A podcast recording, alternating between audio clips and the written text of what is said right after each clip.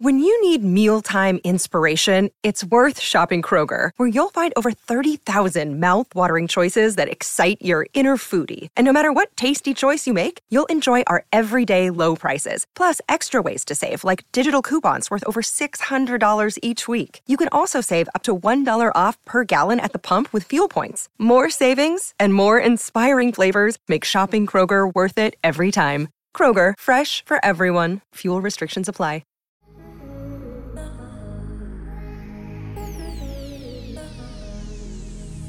What up, Cavs Nation? I'm your host, Ethan Sands, and I'm back with another episode of the Wine and Gold Talk podcast. I'm joined by your favorite beat reporter, Chris Fedor. What up, Chris? Ethan, how's it going, man? Oh, me? I'm fine. Just another day trying to keep up with everything going on around the league. Let's start with the biggest news. The NBA announced the All Star starters Thursday evening, and the Cavs didn't have anyone on the starting rotation. In the Western Conference, we've got Shai Gilgeous-Alexander, Luka Doncic, LeBron James, Kevin Durant, and Nikola Jokic. And in the East, there's Damian Lillard, Tyrese Halliburton, Jayson Tatum, Giannis Antetokounmpo, and mm-hmm. Joel Embiid. The voting was calculated by fan votes worth 50% and NBA player votes and media panel votes both weighing 25%. Before I get into the logistics of how these starters were selected, I gotta mention that LeBron has yet another record the most All Star selections of all time. All right, Chris, let's get back to the numbers. The fan returns that came out on January 18th, just two days before the voting ended on January 20th, showed Stephen Curry edging Shai and Trae Young in front of Dame Dolla. And even though Steph and Trae ended up with more fan votes, the media and player votes helped Shai and Dame earn the starter selections. Ironically, for the guards in the East, it came down to Dame and Jalen Brunson having the second best weighted score after Tyrese Halliburton. Dame and Jalen had the same score, but the only reason that Dame edged Jalen was because the tiebreaker was the fan vote, and Dame had a higher fan vote ranking. Chris, to start this, how do you feel about how the All Star selections for the starters, at least, is ran? I think it's just going to be this way moving forward. And it's fine because it's an exhibition game and because fans are such a big part of what the NBA is all about. In saying that, if you're going to weight it that much by fans, you open yourself up to these kinds of results. It's the same thing like American Idol, like America's Got Talent. Anytime you're talking about fans voting on things, you can have goofy results. And I think that's what has happened here this year. I have no problems with the front court in the Eastern Conference. It was the easiest three people to pick. I think it was more interesting who was actually going to finish fourth in that voting. I have no problem with the guards in the Western Conference. Those were the two that I chose on my ballot, Luka and Shai. I have a slight problem with the front court in the Western Conference because it didn't match mine. But the backcourt in the Eastern Conference, Damian Lillard is not an all star starter this year. He is not. He's not playing like one. He's been good. He's helped Milwaukee to one of the best records in the NBA.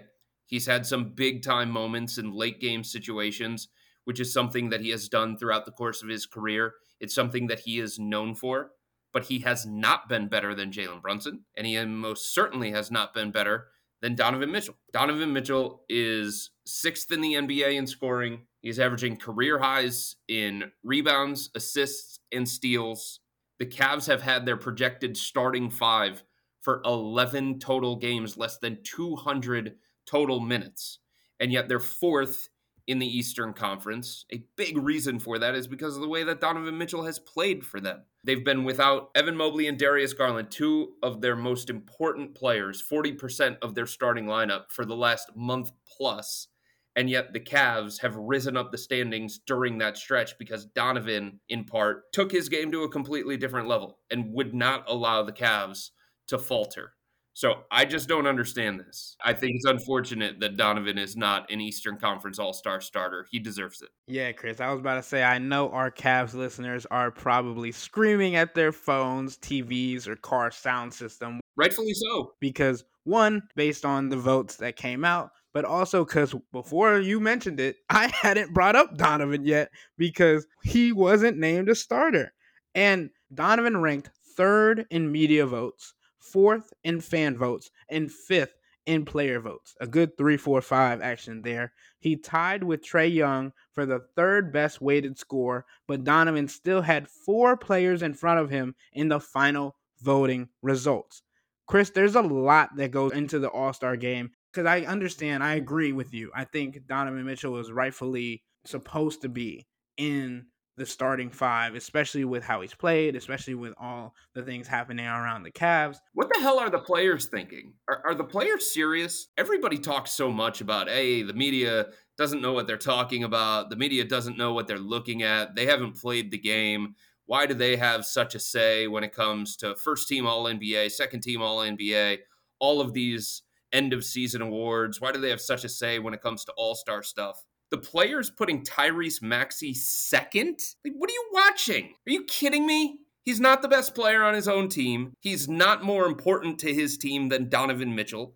He's not better than Donovan Mitchell. He's not better than Damian Lillard. He's not better than Jalen Brunson. Like, what are you watching?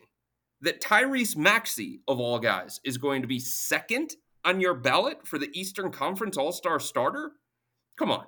Like, the players got that wrong way wrong. That was ridiculous to me. Like, it's cool. Halliburton deserves to be there, no doubt about it. There's a reason why he was number one in media vote, fan vote, and player vote. He's playing like an MVP caliber player. But Tyrese Maxey, too? Like, what are you watching? Yeah, it's insane to think about because I mean, like you said, Joel Embiid is obviously the best player on his team and rightfully so got the starter bid in the Eastern Conference, but that's also what we were talking about. The Eastern Conference was a sweep for the number one votes on both sides for the front court and the guards. Giannis got one, one, one for media, player, and fan, and Tyrese got all ones for player, fan, and media. So it's like we understand that y'all have some kind of sense when it comes to like the top dogs, at least in the Eastern Conference. But Tyrese Maxey, like Chris was saying, I don't even know if he's like top five for me on this list right now. I mean, because I definitely have Trae Young at six, but the guys in front of him, at least for the player rank, that's just an interesting conversation that, like you said, I don't know what the players were thinking because that's kind of ridiculous. And LaMelo Ball also being at seven was crazy to me as well. He's been playing well, but he also has been injured a good majority of the season are you taking from just the games that he has played or are you taking from like what he's meant to his team that's also not playing well? But i don't think there was anybody that the players put behind him that you could really make a strong argument deserve to be in front of him. Derek white? Derek white? Like he's fine. Like and he's had a good year. There's no doubt about it. Offensively defensively knocking down timely shots, but he doesn't have the same responsibility that LaMelo Ball has in Charlotte. And I think it's easier for Derek White to make the winning plays that he needs to make and blend into a fabric of the team when he's got Jayson Tatum to take offensive pressure off of him, right? When he's got Jaylen Brown to take some of the defensive focus away from him. When he's got Kristaps Porzingis as well, who could be an all-star this year. In Charlotte, all eyes are on LaMelo. The defense is designed to stop him. The defense is designed to make things as difficult as possible on him. And it gets difficult to have these conversations because everybody has a different role, everybody has a different responsibility, everybody's in a different kind of situation. But I think if Derek White was in the situation that LaMelo Ball had to be in, where he was the guy running the show for his team, I don't think we would be looking at him the same way. I don't think he could handle that particular role. That's just me.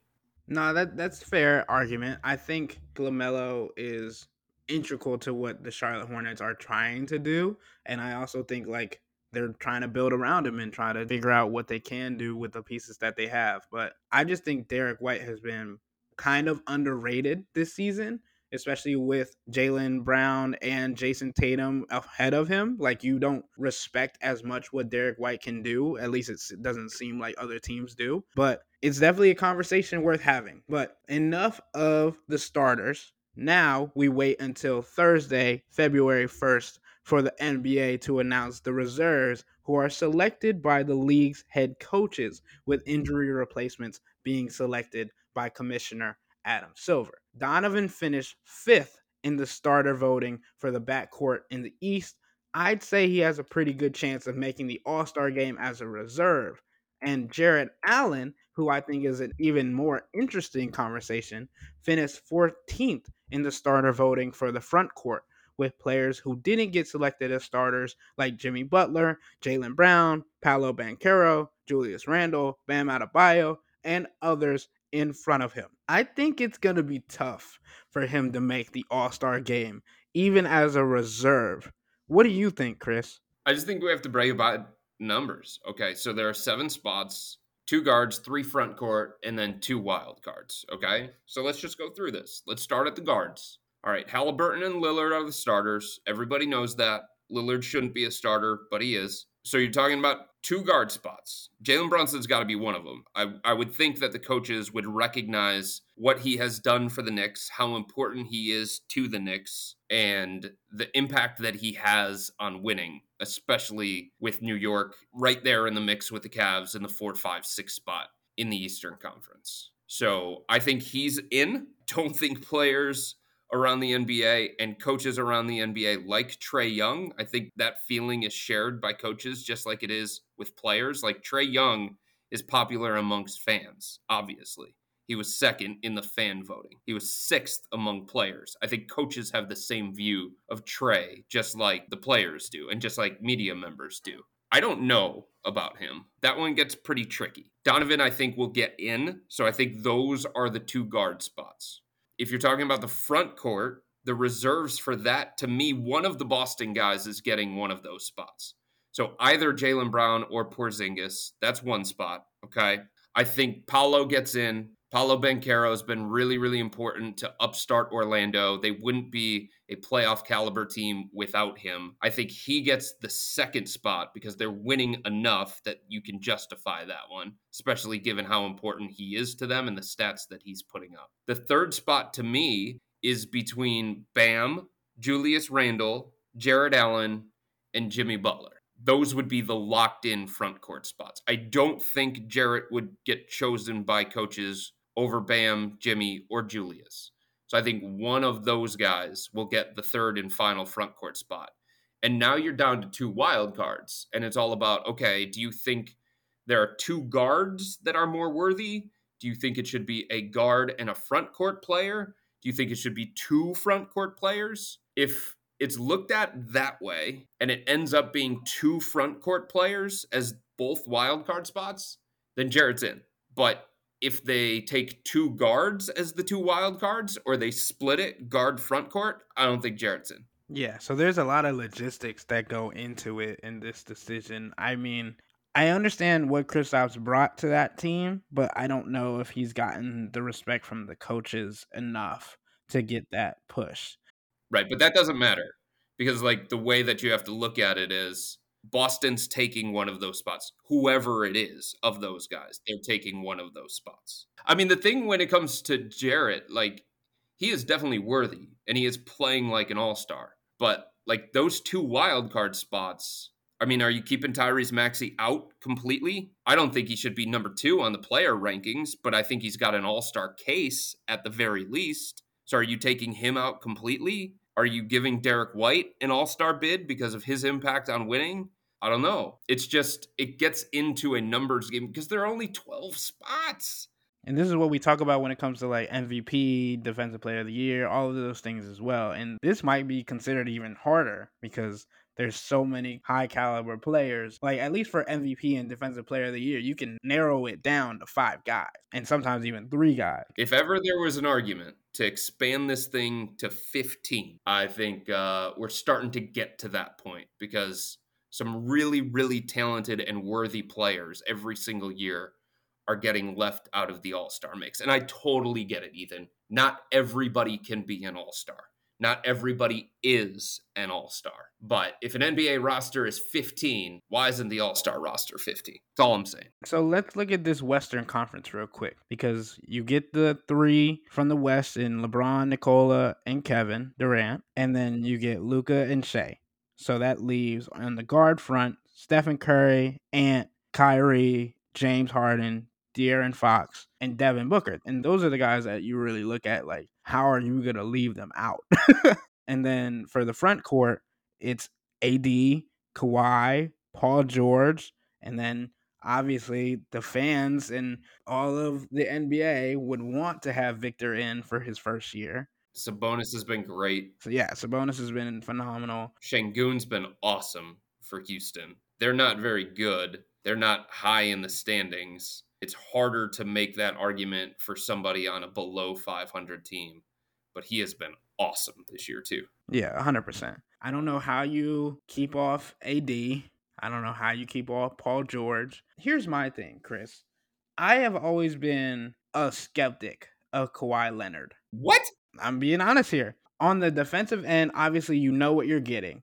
But on the offensive end, it feels like it can be touch and go.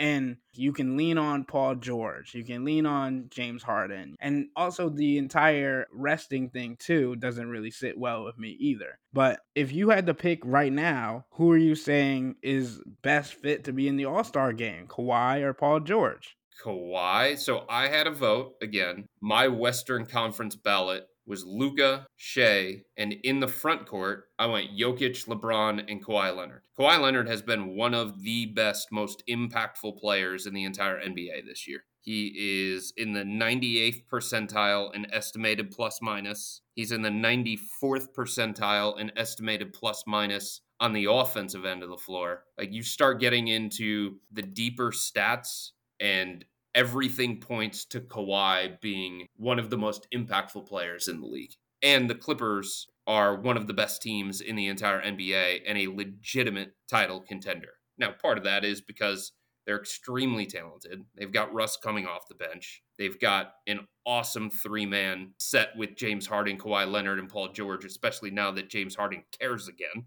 and he's in shape and he's engaged. But a big reason for their success this year is Kawhi getting himself back to a consistent all star level. And when he's playing at that kind of level, very few guys are as impactful as he is. So to me, he should be in. And in my own voting, he was a starter over KD. Yeah, I don't know how you did that. Every impact metric is better than KD's. Every single one of them. I get that. You're a very impact driven guy, Chris. Well, yeah, that's what it's supposed to be about. It's crazy because I recognize the greatness of Kawhi Leonard, but because he does things, it seems like so quietly, and he doesn't really have those like showy games that sometimes it can get lost. Like I feel like he's a bigger form of what Max Strus brings to every team. He is able to impact spacing, impact scoring, impact the defensive end and do all the little things, but he also can go and get himself 20, 25 a night. And this isn't a conversation where KD isn't worthy. That was the toughest position to figure out to me on the All-Star ballot was the Western Conference front court because you can make an argument, a legitimate argument for Kevin Durant. You could make a legitimate argument for Anthony Davis, Kawhi Leonard, Paul George, Domas Sabonis like any of those guys, I will listen to. Like when you're talking about trying to figure out MVP voting, all star voting, those kinds of things, you have to find like the smallest separator between those guys. And sometimes it feels like you're being nitpicky and you're being critical. I'm not being critical of KD. KD is awesome. KD has been impactful. But when you're comparing the two guys side by side and you're trying to figure out what differentiates one from the other, to me, Kawhi Leonard and the numbers support this. He has been more impactful than KD. Is it by a significant margin? No, it's not. We're talking about some of the greatest players in the NBA fighting for three spots in the front court in the Western Conference. It's a grueling decision. But to me, Kawhi Leonard has been more impactful than KD on his particular team.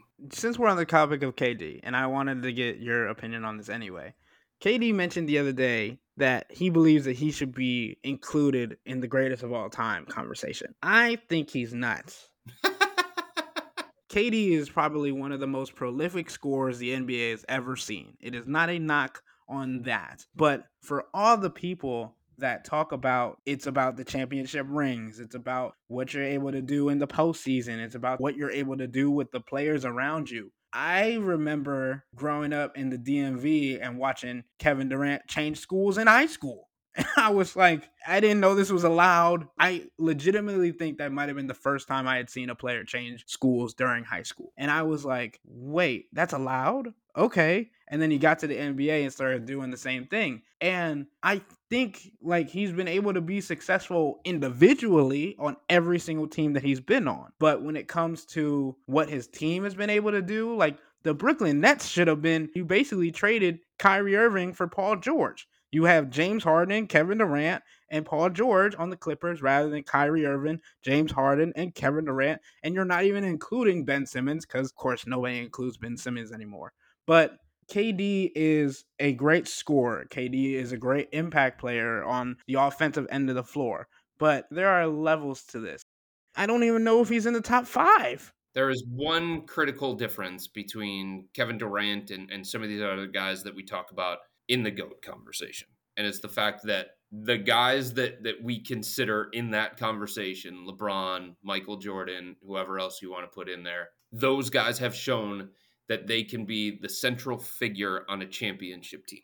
KD hasn't shown that. It's different when you're playing alongside Steph Curry, Klay Thompson, right? That was Steph's team, and KD was critical to Golden State's success. And them getting him changed the Cavs Warriors rivalry forever because you replaced Harrison Barnes with Kevin Durant. And it's just like, how do you counter that sort of move? But like, he hasn't done it as the guy for his franchise. Like the thing that I think gives LeBron a legitimate argument is that he has elevated every single franchise that he has gone to. That is not easy to do. That's not for everybody. Not everybody is capable of that.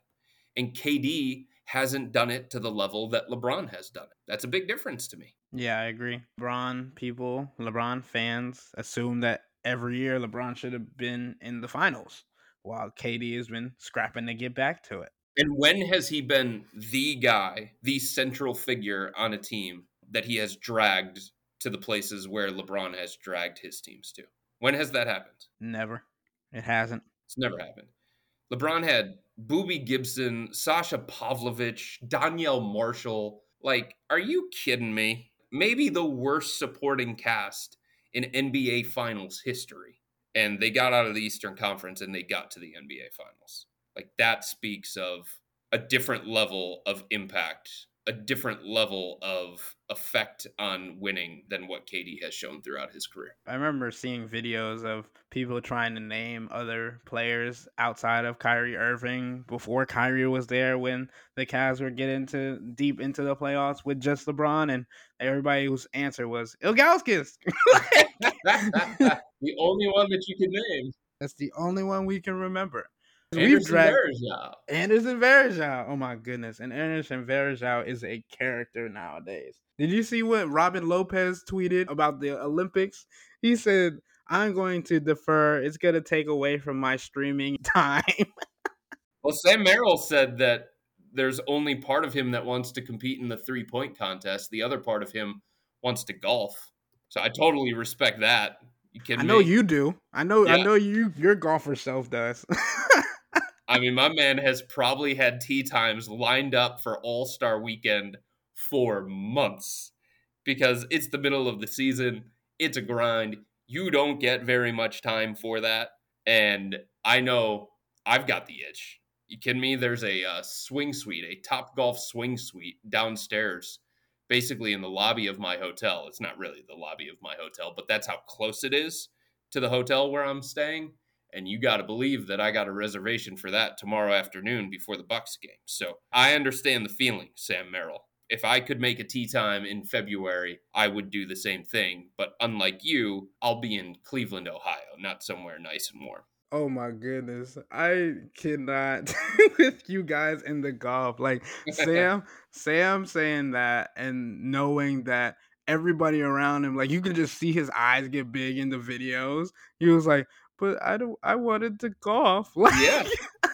people who are listening to this gotta understand. Chris takes a nap before the games. He's giving up his nap to go golf. This is a serious endeavor. And it's not even real golf, right? It's swinging into a golf simulator. So it's a little bit different, and I'm still making that sacrifice because I've been itching to golf so bad. Y'all heed this warning tomorrow. If Chris is grumpy on the podcast, it's not my fault.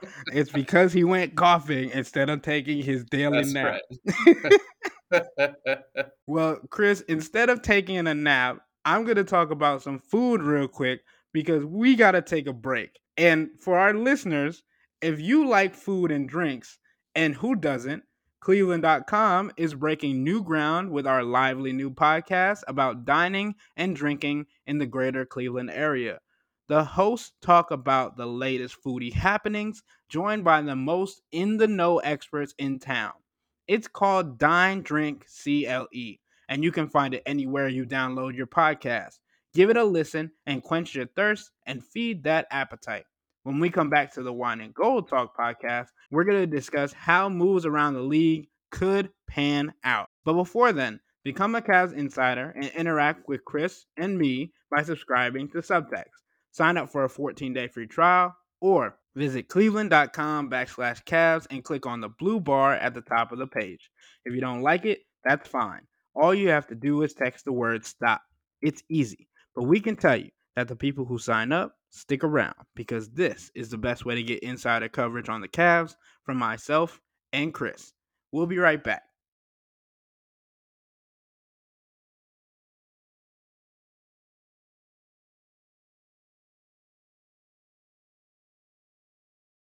All right, we're back.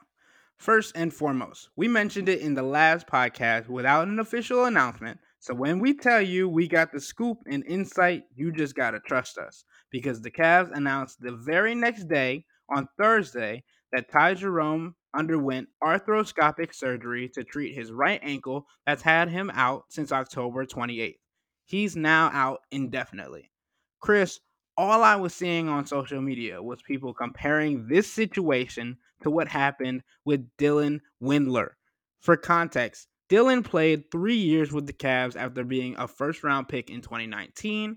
He played just 84 games with the team over that time in Cleveland. Since, Dylan has been jumping around the NBA. He played just three NBA games with the Knicks this year, playing just three games in the G League for the Westchester Knicks, and even broke the all time NBA G League record for most rebounds in a game with 33 rebounds on January 5th. Get this, Chris. The very next day, he signed a two way contract with the Lakers. He's played one game at the NBA level since. What did you grasp from the Ty Jerome announcement, and what do you think about the comparisons to Dylan Windler? Look, first of all, I want to say to fans, these guys work their ass off. They make sacrifices on a daily basis. They spend more time around players, teammates, coaches than they do their family. So every season is a grind, and nobody out there wants to miss as much time as Dylan Windler did throughout his career. Nobody wants to spend their time rehabbing the way that Ty Jerome has tried to, to try and get himself back on the court and get his ankle right. These guys want to play. They love basketball. They want to play. This is what they've worked their entire lives to achieve. So having that taken away from them, having their potential robbed, like it's not something that is fun to cover from a journalistic standpoint. And it's to me, it's not something that I will ever question with players. So this is a tough situation for Ty Jerome. He's been incredibly frustrated this entire time, trying to figure out why he can't get past these hurdles. Like when you're talking about injury recovery, there are different steps that you have to take in that process. And every time it felt like Ty Jerome was getting closer and closer and he was ready to ramp up his basketball activities. and get on the court and maybe potentially rejoin the team. He felt more pain in his ankle and he felt like his recovery, the word that he used with me was plateaued. So the Cavs were trying to figure it out. Ty's people were trying to figure it out.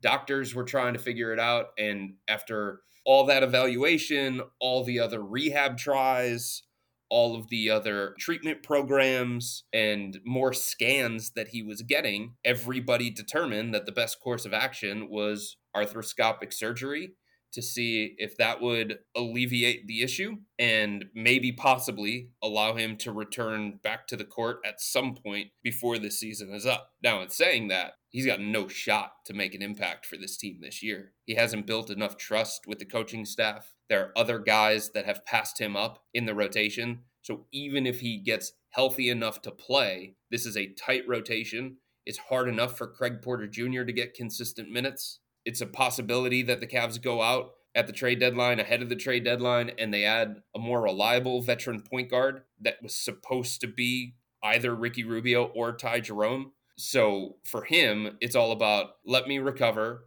let me get back to basketball, and then maybe next year I can be the player that I thought I was going to be for this Cavs team. Maybe next year I can have the role that I thought I was going to have when I chose to leave Golden State and sign with the Cavs. So it's just a really, really difficult situation all the way around. And ironically, Ty does share the same agent as Dylan Windler does. But beyond that, that's that's where the comparison stopped to me. Yeah, I just remember seeing the announcement come out and everybody underneath the tweet and the announcement were calling Dylan Windler and I was like, I don't think that's accurate, but okay again, like he does not want to be injured. He does nothing else in his free time except for play basketball. I once sat down with him in training camp earlier this year because I just wanted to get to know him as a person. It wasn't something where it was on the record and I was working on a specific Ty Jerome story. I just wanted to know him, the person. And he was like, I have no other hobbies. I just hoop so having that taken away from him, you can tell how painful it is every time you talk to him about this particular injury. And it was the same way when it came to Dylan Windler. Like I did so many different stories on Dylan, and every time I talked to him, I felt his pain. It was an excruciating journey for for Dylan that right when it seemed like he was starting to turn the corner, find his happiness and his joy playing basketball again, it was taken from him and a lot of those things were fluke injuries. And I just hate seeing guys who I know work so, so hard to get to this level. And it is not easy to get to this level. And to see them work so, so hard to get to this level and then not be able to accomplish the things at this level that, that they think they're capable of because it's it's basically being robbed that's so hard to chronicle it really really is Chris, I want to end with a discussion of how fun the league has become. That on any night, almost every team has a chance to win. And I say almost because there are some teams that, you know, some matchups just don't pan out. But on Thursday night, the Pacers, who are fighting for the top six seed in the East, took down the 76ers, who are the second seed, while the Knicks defeated the Nuggets. We already know the Pacers and Knicks are on the tail of the Cavs in the East and trying to fight for one of the top six spots in the conference. But these games against teams that are considered the top tier and giving them issues with the new trade acquisitions that they've made, it just made me chuckle knowing how much competition there is around the league. Like, I don't know if it was like some deja vu or whatever the word might be, but Pascal Siakam and OG Anunoby both had 26 points tonight and were the leading scorer for their teams in their wins. I mean, Pascal Siakam had just the sixth triple double of his career. It was in his first win as a Pacer 13 rebounds, 10 assists, 26 points on 9 of 13 shooting.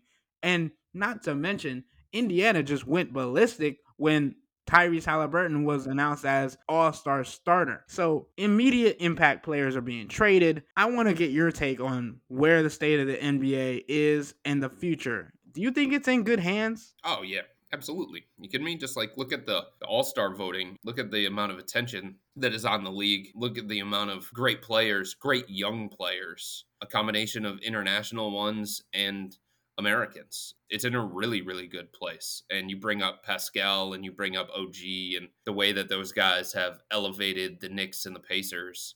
It's amazing what happens when you take guys out of a losing environment and put them in a winning environment and how their attitude changes and how their approach changes and how their production probably changes as well.